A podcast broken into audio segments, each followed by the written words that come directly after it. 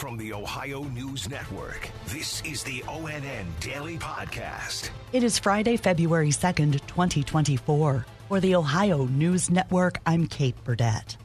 Construction on Intel's computer chip plants near New Albany, northeast of Columbus, started over a year ago, with production set to begin next year. But ONN's Andrew Kinsey says the $20 billion project is apparently behind schedule. A report from the Wall Street Journal saying it's not expected to be finished now until late 2026.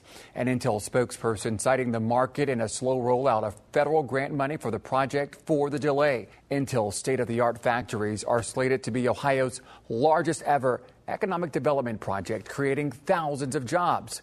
I'm Andrew Kinsey. Tomorrow is the one year anniversary of the toxic train derailment in East Palestine, and there's been a renewed focus on the town south of Youngstown. Governor Mike DeWine announced new efforts to make sure people in the town are taken care of. The Ohio Department of Mental Health and Addiction Services has helped to provide mental health support with local partners. A new community care center will open this spring, and we hope will serve the community for many, many years to come. These residents of East Palestine are still upset over the situation. I don't know how they can say everything's all right when they're, when they're still waiting on a responsible party to do something about their actions. The cleanup certainly is not done here, um, despite a lot of different reports. Uh, we are still in need of a robust air monitoring system for our homes. We we don't have that. Some residents are still living in hotels, believing their homes are unsafe from the chemicals that were burned at the derailment site. Two Columbus police officers were arrested on federal charges for allegedly stealing cocaine from the Columbus Police property room and replacing it with fake cocaine. More from ONN's Doug Petcash. Federal investigators say John Castillo and Joel Mefford were arrested and appeared in federal court. Investigators say Mefford allegedly deposited more than $72,000 in cash from the cocaine sales into his personal bank account. According to investigators, the crimes were committed between February of 2020 and February of 2021. Castillo and Mefford are charged in separate indictments, possessing with intent to distribute five kilograms or more of cocaine. That's a federal crime punishable by at least 10 years and up to life life in prison.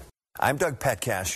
A former massage therapist in the Toledo area pleaded guilty to sex crimes and practicing without a license. ONN's Melissa Andrews reports. Thomas Fong inappropriately touched victims during massages in Lucas County. His massage therapy license also expired more than 20 years ago. He'll be sentenced in a couple weeks and has a hearing to change his plea in Wood County on similar charges. I'm Melissa Andrews. In Cleveland, Mayor Justin Bibb's new budget proposal would cut positions in the city's police department, but allocate more money to the department as a whole. 148 police officer positions would be cut, with the city hoping to have 1,350 officers at some point this year. Cleveland Police Chief Wayne Drummond. But it's important to, to really make sure we frame that in, in the right way. Yeah. Um, those positions are vacant positions that we have not filled, and we're very, very difficult to fill those. The 1350, um, um, I'm, I'm very optimistic. I'm not saying we can fill that this year. The city budgeted for more than 1,600 officers two years ago. In Northwest Ohio, people in Fostoria say the city's water has had a funky taste for the last two years. Like sticking an old musty rag in your mouth musky rat garbage. It almost tastes like dirt, and just last week it was tasting more like a chlorine. The city says the water is safe. Fostoria City Council will talk about it on Tuesday.